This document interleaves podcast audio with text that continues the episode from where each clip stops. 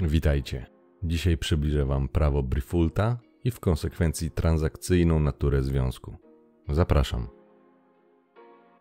Związek damsko-męski, jeżeli popatrzeć na niego bez otoczki romantycznej miłości, ma najczęściej transakcyjną naturę. Obie strony relacji z definicji muszą odnieść korzyść, aby taki związek trwał. Mężczyzna, jak i kobieta mają swoje cele i potrzeby – które z ewolucyjnego punktu widzenia są różne. Oboje posiadają różne cechy, które nie mogą się zastępować, a jedynie uzupełniać. Celem samców jest zapłodnienie jak największej ilości dostępnych samic. Tak jesteśmy skonstruowani. Oczywiście, im niższa, szeroko rozumiana atrakcyjność konkretnego osobnika, tym mniejszy będzie miał on dostęp do kobiet i odwrotnie. Biologicznym celem kobiety jest urodzenie i wychowanie potomstwa. Instynkty biologiczne realizowane przez nasz organizm zachęcają nas do działania właśnie w tym kierunku. Dlatego mężczyźni podniecają się przy atrakcyjnie wyglądających, z reguły młodych kobietach, ponieważ młoda kobieta najczęściej oznacza większą szansę na spłodzenie i urodzenie dziecka.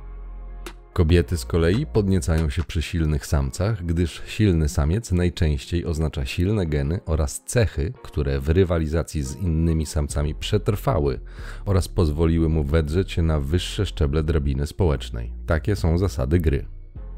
Z punktu widzenia ryzyka i kosztów, biologiczna inwestycja mężczyzny w zapłodnienie i ciążę w porównaniu do kobiety jest niewielka. Koszt polega na wyprodukowaniu spermy i odbyciu stosunku, do którego dodatkowo przymusza nas układ hormonalny, zalewając koktajlem chemicznym powodującym podniecenie.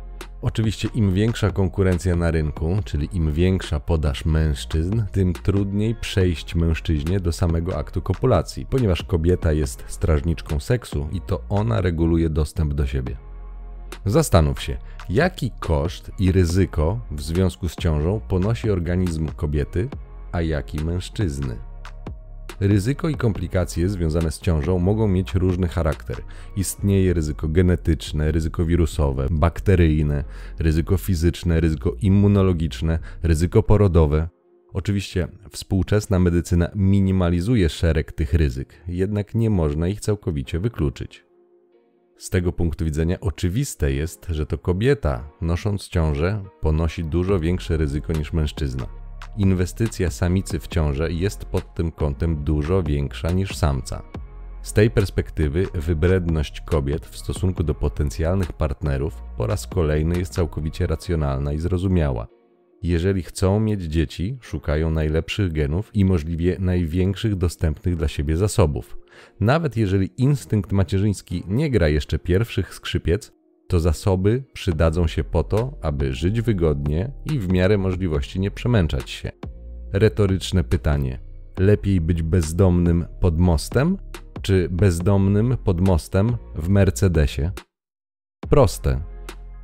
Osobną sprawą jest obecnie często nierealnie wysoki poziom tej wybredności, co będzie przyczyną wielu nieszczęść, jakich kobiety doświadczą, kiedy uderzą w ścianę i już niewiele będą mogły z tym zrobić. Jeszcze kilkadziesiąt lat temu zjawisko nie było tak silne jak dziś. Przyczyny upatruję w rozregulowaniu rynku matrymonialnego.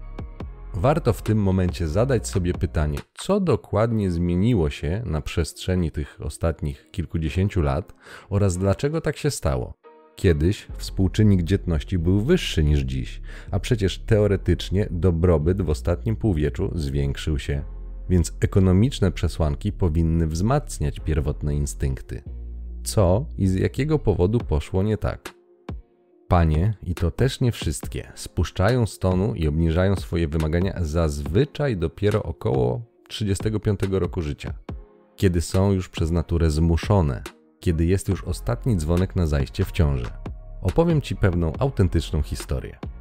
Jakiś czas temu spotkałem się na zapoznawczą kawę z pewną kobietą. Miała wtedy 35 lat. Subiektywnie, na skali atrakcyjności, umiejscowiłbym ją na około szóstce. Kontakt został zainicjowany przez popularną aplikację randkową. Rozmowa przez komunikator była uprzejma i dość konkretna. Nie było dużej ilości podchodów i lania wody. Szybko doszło do rzeczonego spotkania w realu. Sama kawa i rozmowa również była kulturalna, ponieważ wtedy już miałem trochę wiedzy. Zauważyłem, że pani usilnie starała się wysądować moje nastawienie do długoterminowego związku. Dzieci, rodziny, w zasadzie był to bardziej wywiad niż randka.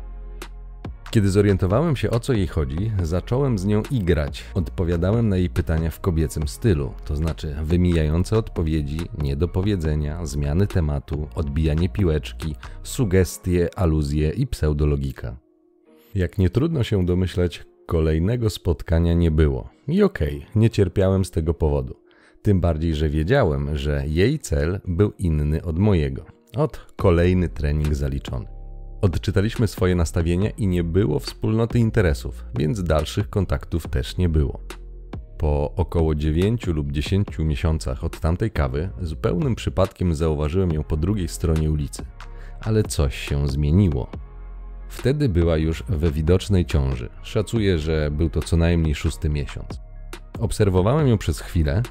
Za nią, w odległości około 2 metrów, szedł facet, około 7-8 lat młodszy od niej w moim subiektywnym odczuciu mało urodziwy i ewidentnie niepewny siebie. Na podstawie odległości i orientacji ich ciał wywnioskowałem, że ona absolutnie dominuje w tej relacji. Po chwili oboje wsiedli do samochodu i odjechali. W domu zrobiłem szybką analizę sytuacji. Na kawie byłem około 9-10 miesięcy temu. Założyłem, że upolowanie tego chłopaka dla kobiety jest łatwiejsze i zajęło pani około miesiąca. Upewnienie się, iż będzie dobrym samcem beta oraz skuteczne zapłodnienie założyłem, że zajęło około 3 miesięcy. Plus do tego widoczny około 6-miesięczny okres ciąży i wszystko doskonale do siebie pasowało. Oczywiście, że tak było, jest to moja czysta spekulacja. Natomiast na podstawie przesłanek, które widziałem oraz rozmowy, którą z nią odbyłem, doszedłem do wniosku, że ta konkretna pani musiała swoje oczekiwania co do wymarzonego mężczyzny po zderzeniu ze ścianą obniżyć w sposób bardzo drastyczny. Ale nadal musiała mieć z tego korzyść, bo w przeciwnym razie nie zaszłaby z nim w ciążę. Mogę wam jedynie powiedzieć, że ten mężczyzna, który podążał za panią w ciąży, obok bedboya nawet nie stał. Ta opowieść w moim przekonaniu jest dowodem na to, że to kobieta jest strażniczką seksu ale jeżeli może odnieść potencjalną korzyść, odda się komuś, kto w latach jej świetności był dla niej niewidzialny.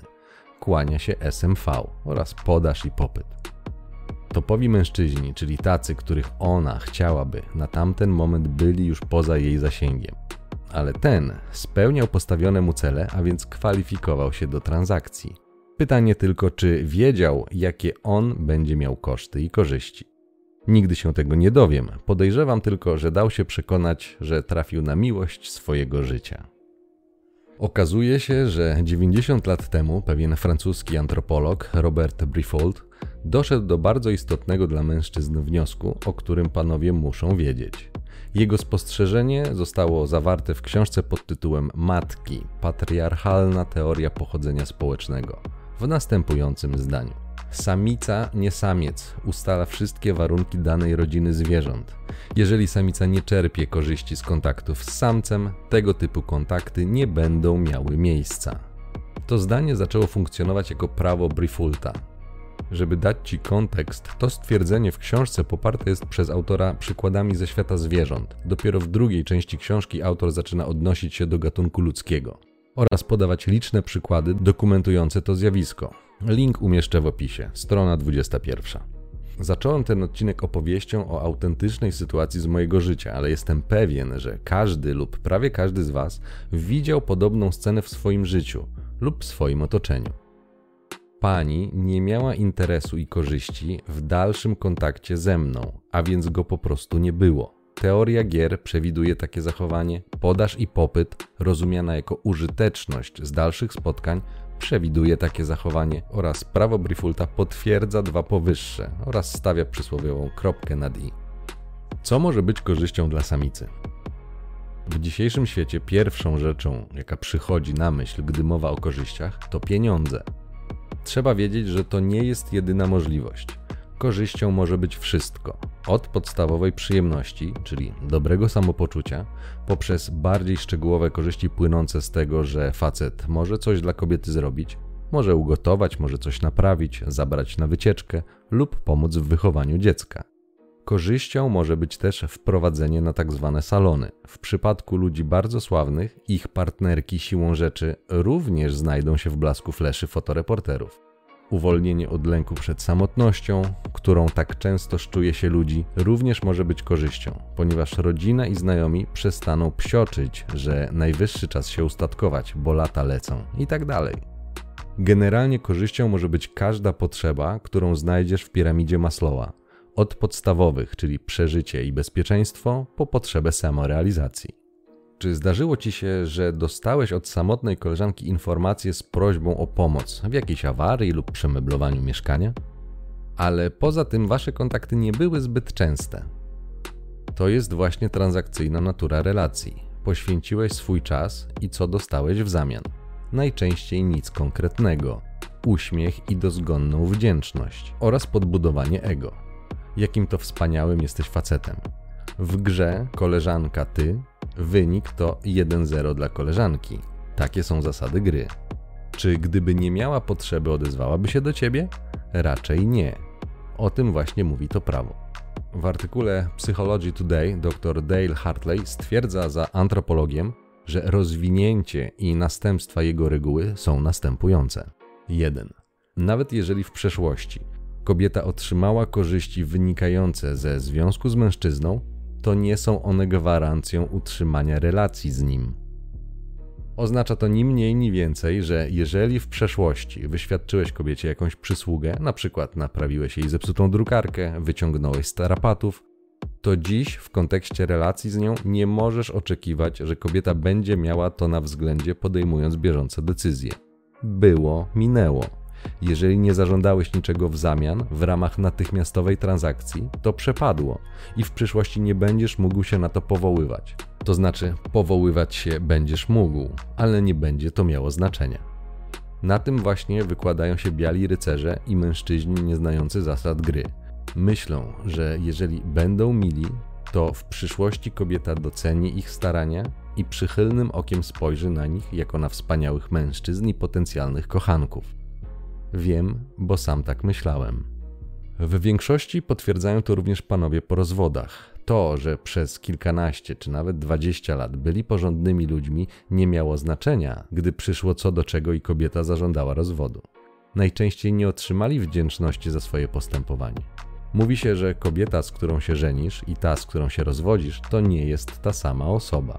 To jasne ponieważ najczęściej nie ma już wspólnoty interesu, a macierz wypłaty w przypadku rozwodu jest korzystna dla kobiety.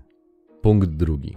Jeżeli kobieta obiecuje mężczyźnie, że będzie z nim w przyszłości w związku, w zamian za dziś otrzymaną od niego korzyść, jej obietnica staje się nieważna z chwilą otrzymania korzyści.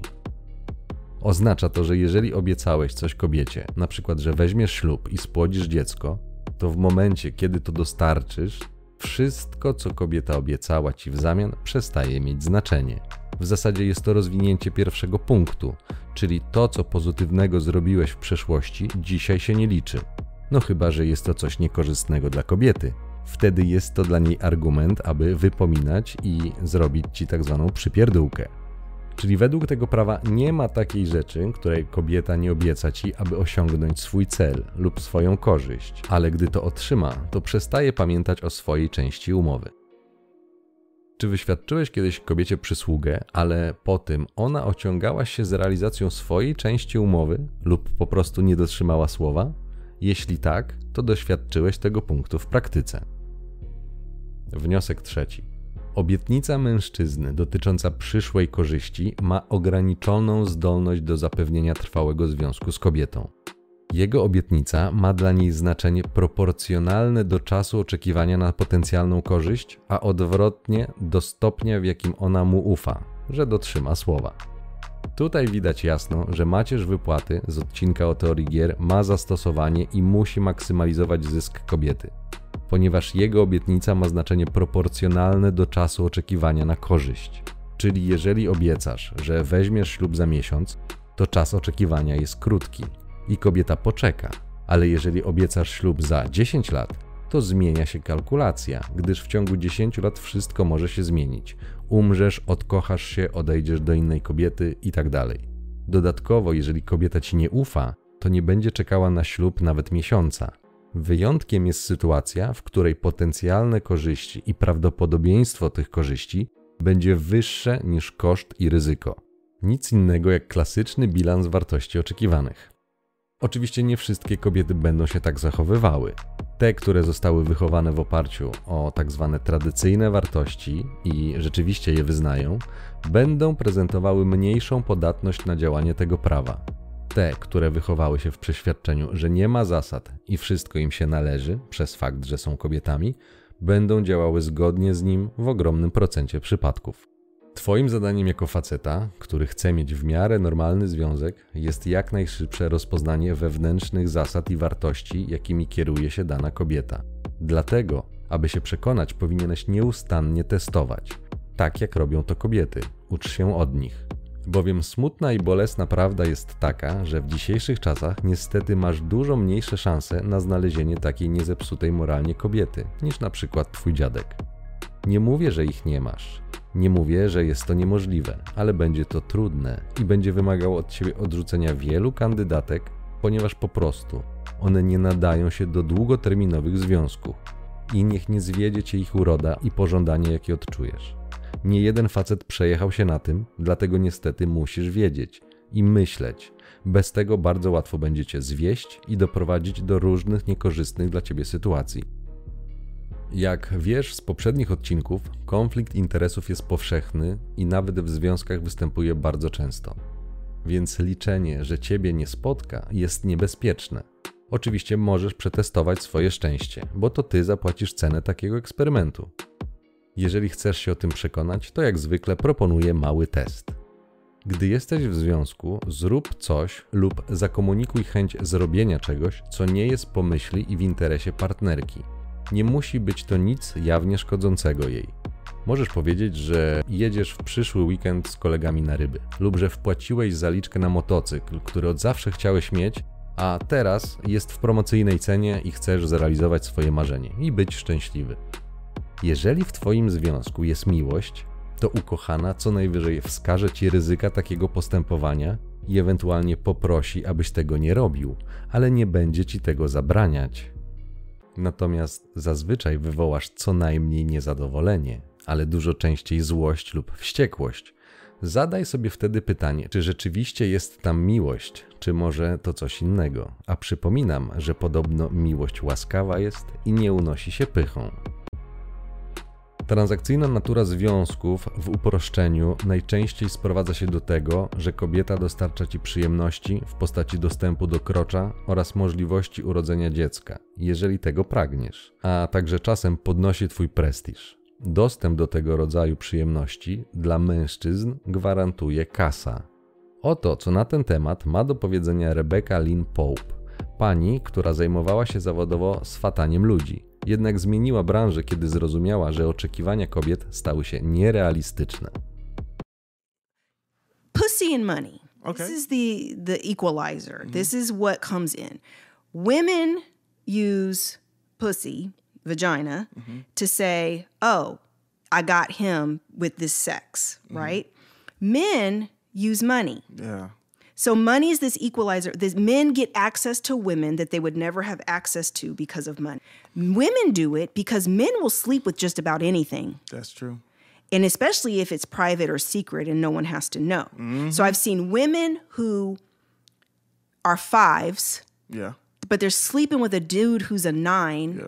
She's got these ridiculous standards because she actually thinks this means that a man on that level would be with her. Mm but he would never be with her. He's mm. just using her for sex. But yeah. she thinks because her vagina has mm. given her access mm. to these men here, that this is the new standard. Men, money. They would never have access to yeah. these women, but the money gives them access to this. Uważam, że obserwacja Brifulta jest obserwacją prawdziwą i można ją odnieść do wielu kobiet. Jeżeli trafisz na taką, która nie przejawia takich cech, to dobrze dla ciebie. Uważam natomiast, że nie stać cię, aby o tym nie wiedzieć. W związku z tym, co opisałem oraz wieloma innymi zachowaniami, których doświadczyłem dzięki paniom, zacząłem stosować w swoim życiu zasadę dawaj tyle, ile dostajesz. I dziś jestem im wdzięczny za to, czego nieświadomie mnie nauczyły. One zapewne tak nie myślą, ponieważ ewidentnie nie jest to w ich interesie. W przypływie szczerości usłyszałem nawet cytat: Zepsułam dobrego chłopaka. Nie zepsuła, tylko wzmocniła, za co będę dozgonnie wdzięczny, bo poznałem prawdziwe zasady gry. Uważam, że jeżeli jako rycerski chłopak zaadaptujesz podobną zasadę w swoim życiu, a jednocześnie powiesz o niej kobiecie od razu, to w oczywisty sposób w większości przypadków odstraszasz ją od siebie, ponieważ takie stwierdzenie, mimo że korzystne dla ciebie, dla kobiety oznacza de facto, że nie będziesz spełniał jej zachcianek za darmo. A to już nie jest dla niej korzystne, ponieważ lepiej dostać coś za darmo, niż musieć za to płacić, prawda? Możesz zrobić taki test na randce lub kawie. Zdziwisz się, jak wiele kobiet obleje go. Nie będzie to jeden przypadek na sto, gwarantuję ci.